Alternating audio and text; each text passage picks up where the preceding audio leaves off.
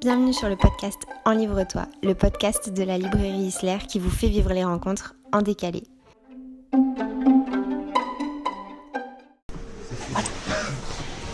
Bonjour Cécile Pivot. Bonjour. Merci d'être avec nous aujourd'hui. Vous venez nous présenter votre livre qui s'appelle Mon acrobate, qui est sorti fin août, si je ne Oui. me trompe, aux éditions Calman Levy. Est-ce que vous pouvez nous en dire un, un petit mot, un, un bref résumé?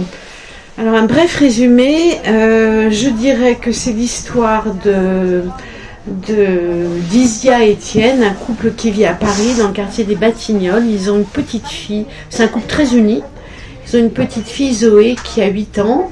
Elle est graphiste freelance, lui est philosophe, euh, prof en faculté.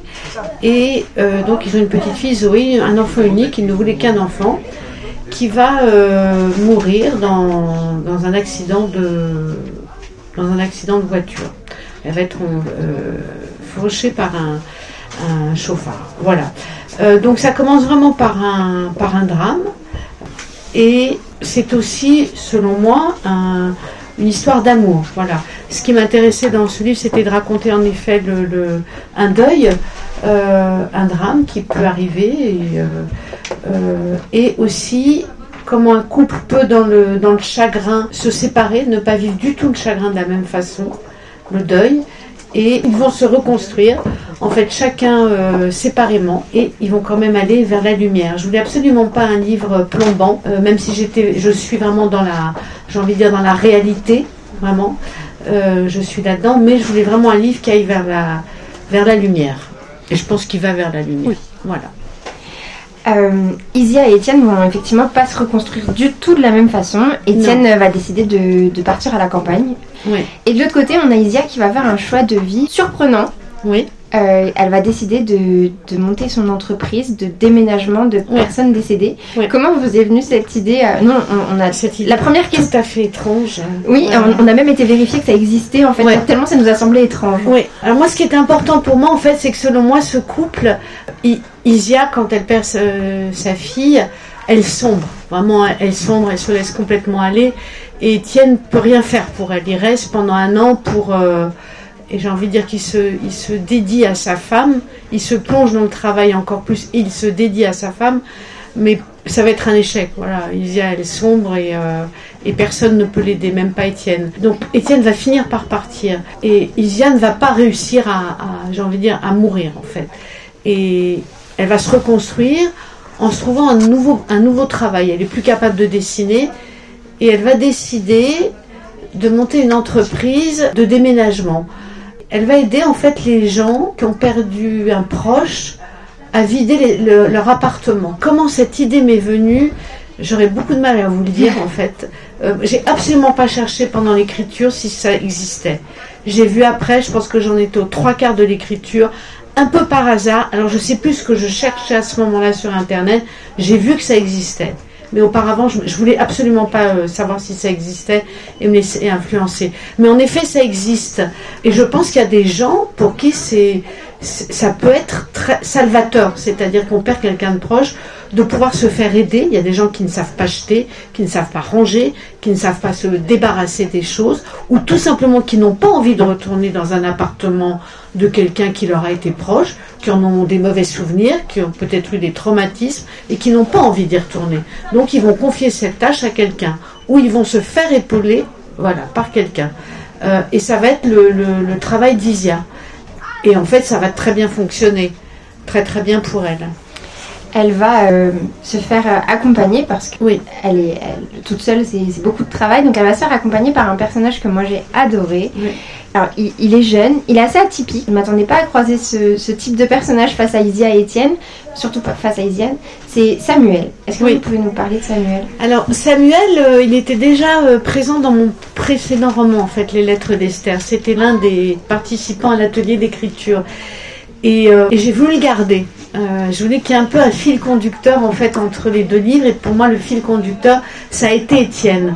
Et Étienne, euh, c'est-à-dire que Isia, quand elle monte sa société, elle s'aperçoit très vite que physiquement, elle peut pas tenir le coup, quoi. Euh, C'est, elle est, elle est toute mince, elle est fluette, donc je veux dire très vite, elle, s'épuise, donc elle fait appel à des déménageurs, mais ça devient très compliqué. Donc elle décide d'engager un, un, un jeune homme. Alors elle va un petit peu peiner avant de le trouver, mais elle va trouver Samuel, qui est déscolarisé, qui a un passé un petit peu, euh, qui a eu un passé un peu compliqué, et ça va former évidemment un drôle de couple entre Isaac qui a une quarantaine d'années et Samuel qui a une vingtaine d'années, qui a son franc parler, j'ai envie de dire, qui est un peu brut de décoffrage, qui dit les choses telles qu'elles sont à Isia. Et donc ça va être un drôle de, de, de couple comme ça, un couple professionnel, mais un, un couple qui va très bien fonctionner en fait. Ils sont tous les deux très différents. Elle va lui cacher euh, la perte de son enfant. Donc c'est hum, évidemment il y a des non-dits, donc ça, crée évidemment des, confusions entre deux, mais ça fonctionne malgré tout. C'est un couple professionnel amical qui vient. Il y a une vraie amitié qui est entre eux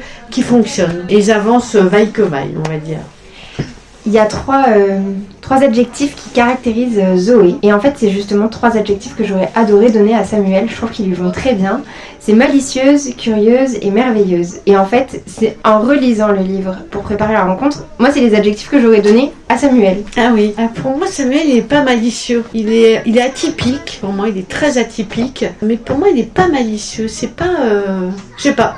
C'est pas moi ce que- comme ça que je le définirais, mais, euh, mais pourquoi pas. Hein. Je dois aimer les gens comme ça, qui sont à la fois malicieux et curieux. Et atypique. Zoé est comme ça aussi. La petite fille est comme ça. Et, tout à fait comme ça aussi. C'est une petite fille, selon moi, qui est assez atypique, un rapport aux objets euh, assez particulier. Donc c'est une petite fille, euh, c'est une petite fille rigolote. Moi, je voulais en faire une petite fille rigolote de Zoé. Je voulais vraiment que ce soit une petite. Je voulais déjà lui donner un prénom qui, pour moi, très joyeux. Zoé, qui signifie la, la vie, donc c'est un prénom très joyeux. Et je voulais en faire une petite fille, oui, euh, assez unique en son genre. Comment on construit les histoires des personnes? Parce qu'on va suivre Isia au fur et à mesure de ses déménagements et on va découvrir au fur et à mesure les histoires de beaucoup de familles. Comment on construit un livre sans s'embrouiller en fait dans la construction pour ne pas avoir d'histoires qui se répètent, des personnages aussi variés? Comment on construit à ce moment-là?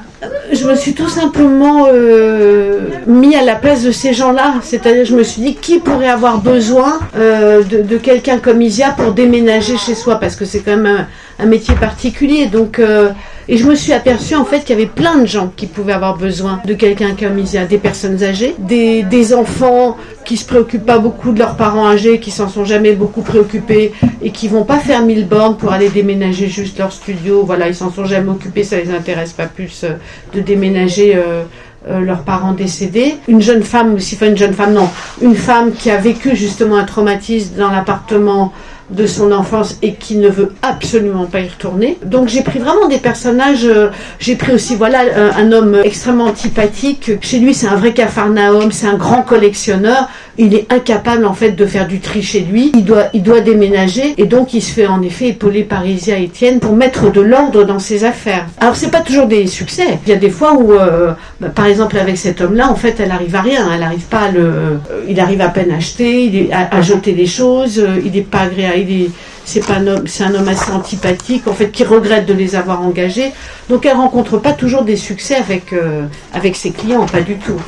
Je voudrais qu'on parle euh, d'Étienne, qui apparaît euh, comme ça, par, Oui. euh, par touche dans le roman, à, qui vous donnez la parole. On en a parlé déjà euh, toutes les deux. Moi, c'est un personnage que j'ai adoré. Presque j'en aurais voulu un petit peu Oui, plus. c'est vrai, vous m'avez dit ça. Et il a une particularité, c'est qu'il envoie des mails à Isia Oui. avec des photos de coucher de soleil. Oui. Pourquoi avoir choisi les couchers de soleil plutôt que les levées Euh, pff, alors très sincèrement, j'aurais pu choisir les levées. Les levées. J'ai choisi le coucher de soleil parce que je trouve ça très beau. Parce que moi, je suis par exemple allée voir en effet le coucher de soleil à Zadar, qui est réputé pour l'un des plus beaux au monde en effet.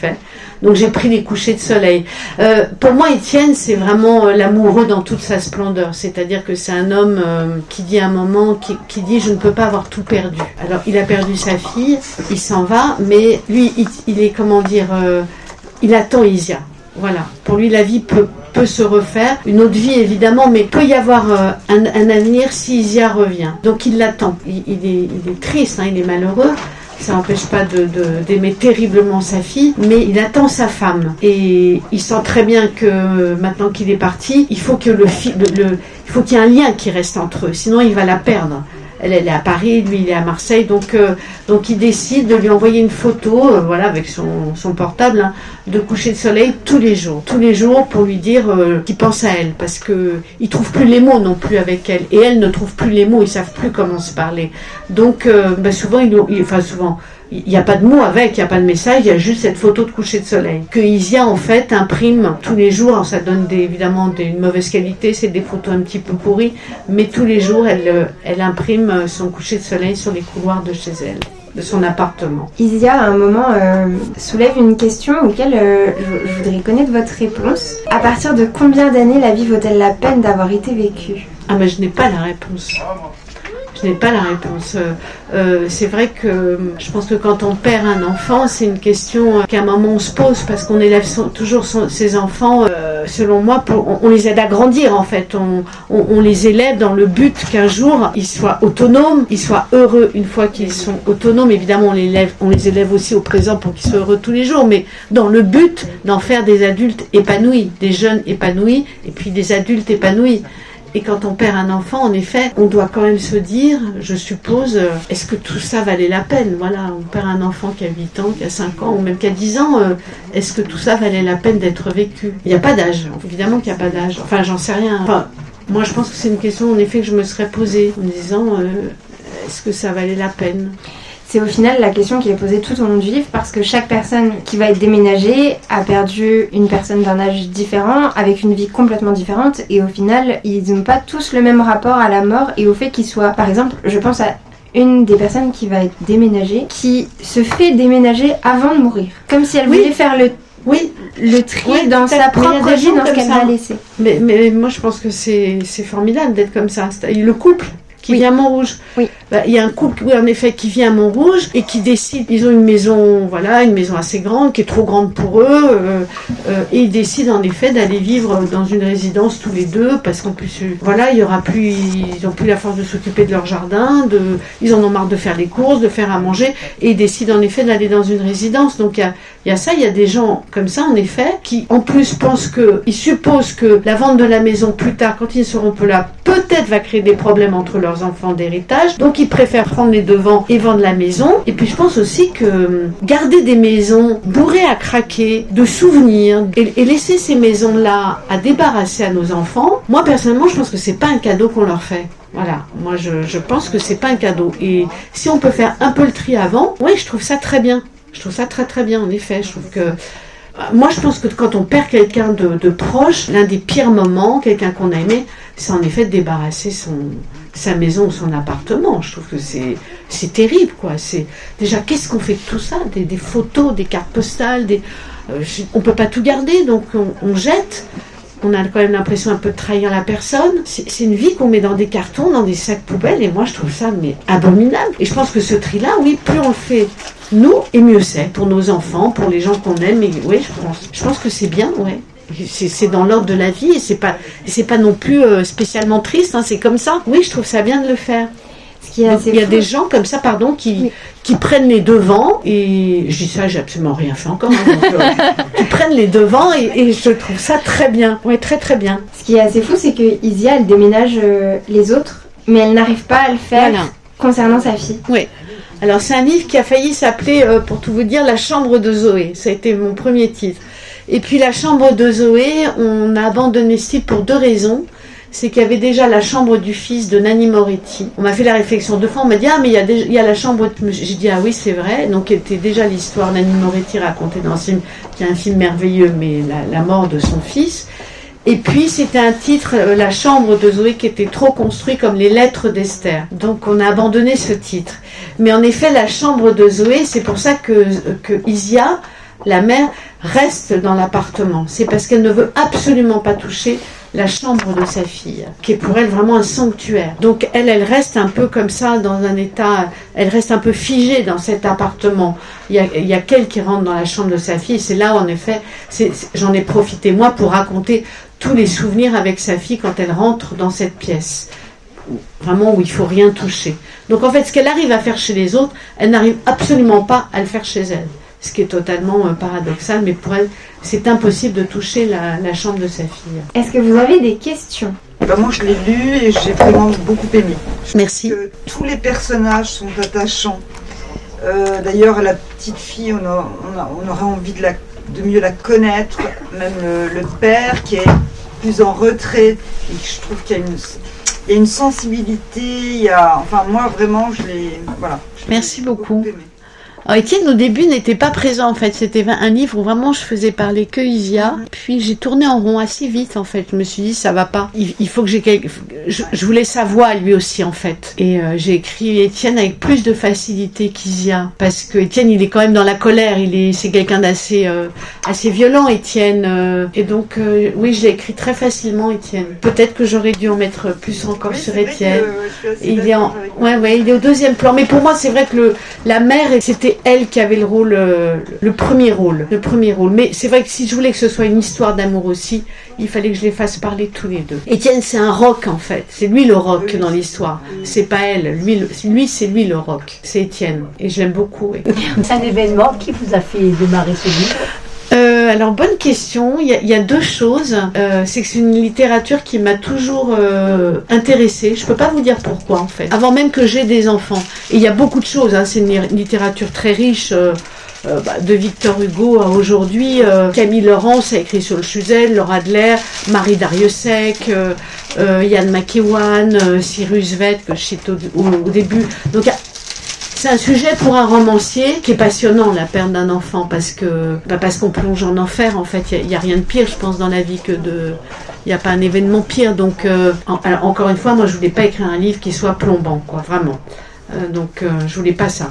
Mais après un événement, je vous dirais qu'il y, a longtemps, j'avais déjà mes deux enfants. Je suis en effet allée à. J'habitais à Lyon à l'époque et, euh, et euh, voilà, mais, mais je suis allée un peu représenter ma famille, si vous voulez, qui ne pouvait pas venir à l'enterrement d'une petite fille qui avait 10 ans. Euh, et puis j'y suis allée un peu légère. Je, ne la connaissais pas, cette petite fille. Je suis vraiment allée, encore une fois, voilà, pour représenter ma famille. Et c'était un, un, grand enterrement dans la cathédrale de Lyon, avec des chœurs, enfin voilà. C'était quelqu'un d'assez connu dans Lyon, enfin le grand-père. Et et en fait, ça m'a secoué. Vraiment, ça, m'a complètement euh, dévasté. La mer m'a dévasté. Cette mer qu'on a vraiment traînée tout le long. Euh. Ça m'est resté, en effet. Je me suis dit, mais quelle vie va avoir ce quelle vie vont avoir ses parents après? Quelle vie? Eux, ils avaient un autre enfant. Et, euh, et lui, je sais que le père, il allait au cimetière tous les matins pendant des années et des années, des années, tous les matins. Elle non. Donc voilà, je pense que c'est en effet un, un un événement qui m'a, même si j'étais absolument pas proche des parents encore une fois, ouais, qui m'a marqué. Et je me suis toujours dit, oui, qu'un jour j'écrirais sur ce sujet-là. Je voulais écrire sur ce sujet-là ça m'intéressait. Et donc pendant l'écriture, j'ai absolument relu tout ce que j'avais lu euh, sur ce sujet. Ouais, j'aime beaucoup le, Je trouve que c'est une vraie thématique pour un romancier. Quand on retourne le livre et qu'on lit les premières phrases, ben on est, ça y est, on est dedans. Et en plus, j'ai une petite fille qui s'appelle Zoé, donc. Ah. Moi, j'ai des amis qui, qui, ont, qui, ont, qui, ont, des enfants qui s'appellent Zoé. Alors, je avant d'écrire, j'aurais dit, bah voilà, ça, ça, ça, ça. Ils m'ont tous dit, oh non, pas Zoé. Bah, j'ai dit, je suis désolée, mais elle s'appelait Zoé. Voilà. Pour moi, j'ai cherché un prénom. Euh, rigolo. Je voulais que ce soit un prénom, un prénom joyeux. Euh, ah, j'ai appris après que ça voulait dire la vie en grec, mais donc je voulais et, son nom de famille est Bouillotte. Voilà, je voulais vraiment qu'elle ait quelque chose de très vivant cette petite fille. Pour moi, Zoé c'est un prénom très vivant. Comme, comme euh, voilà, ma fille s'appelle Lou. J'aurais pu aussi l'appeler Lou. Pour moi, c'est des prénoms comme ça très très courts, très ouais, des prénoms assez merveilleux. Pourquoi avoir choisi une mort aussi violente, si je peux dire, en tout cas avec un, tel cheminement derrière?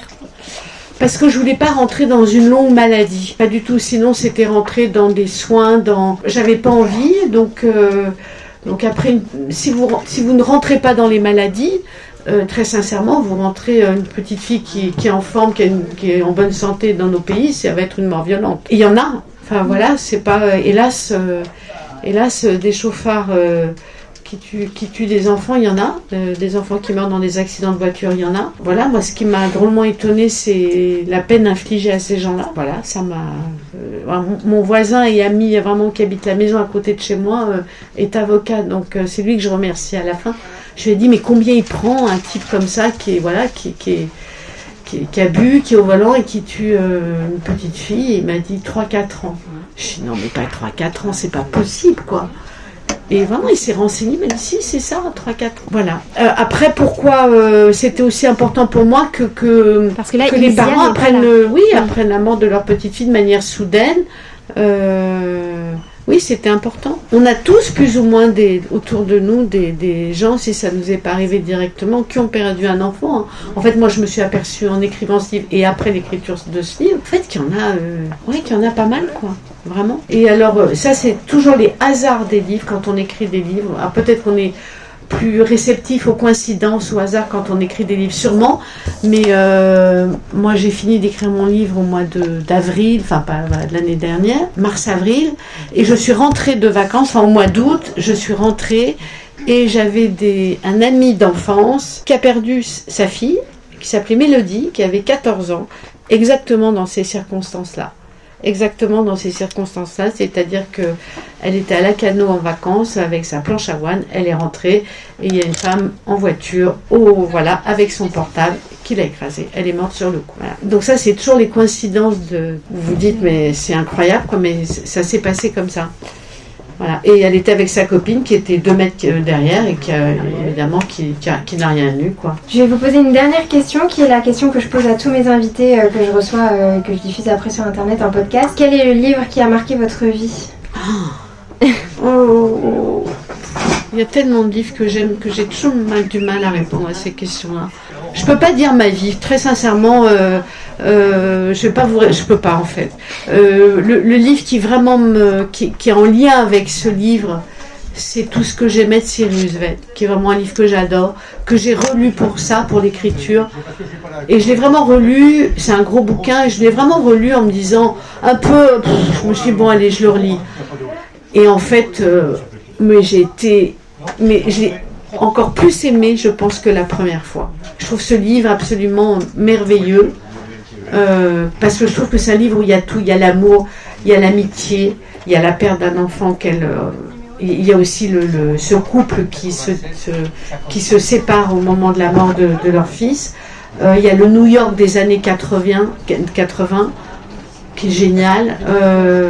C'est un livre aussi sur l'art qui, est- qui est fabuleux. Pour moi, il y a tout dans ce livre. Donc euh, voilà, tout ce que j'aimais de Cyrus Vett. Merci beaucoup. Merci à vous.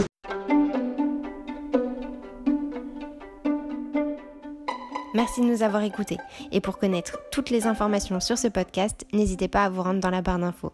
Pour connaître les prochaines rencontres, allez directement sur le site isler.fr pour toutes les informations. N'hésitez pas à liker, à vous abonner et à très vite. Thank you.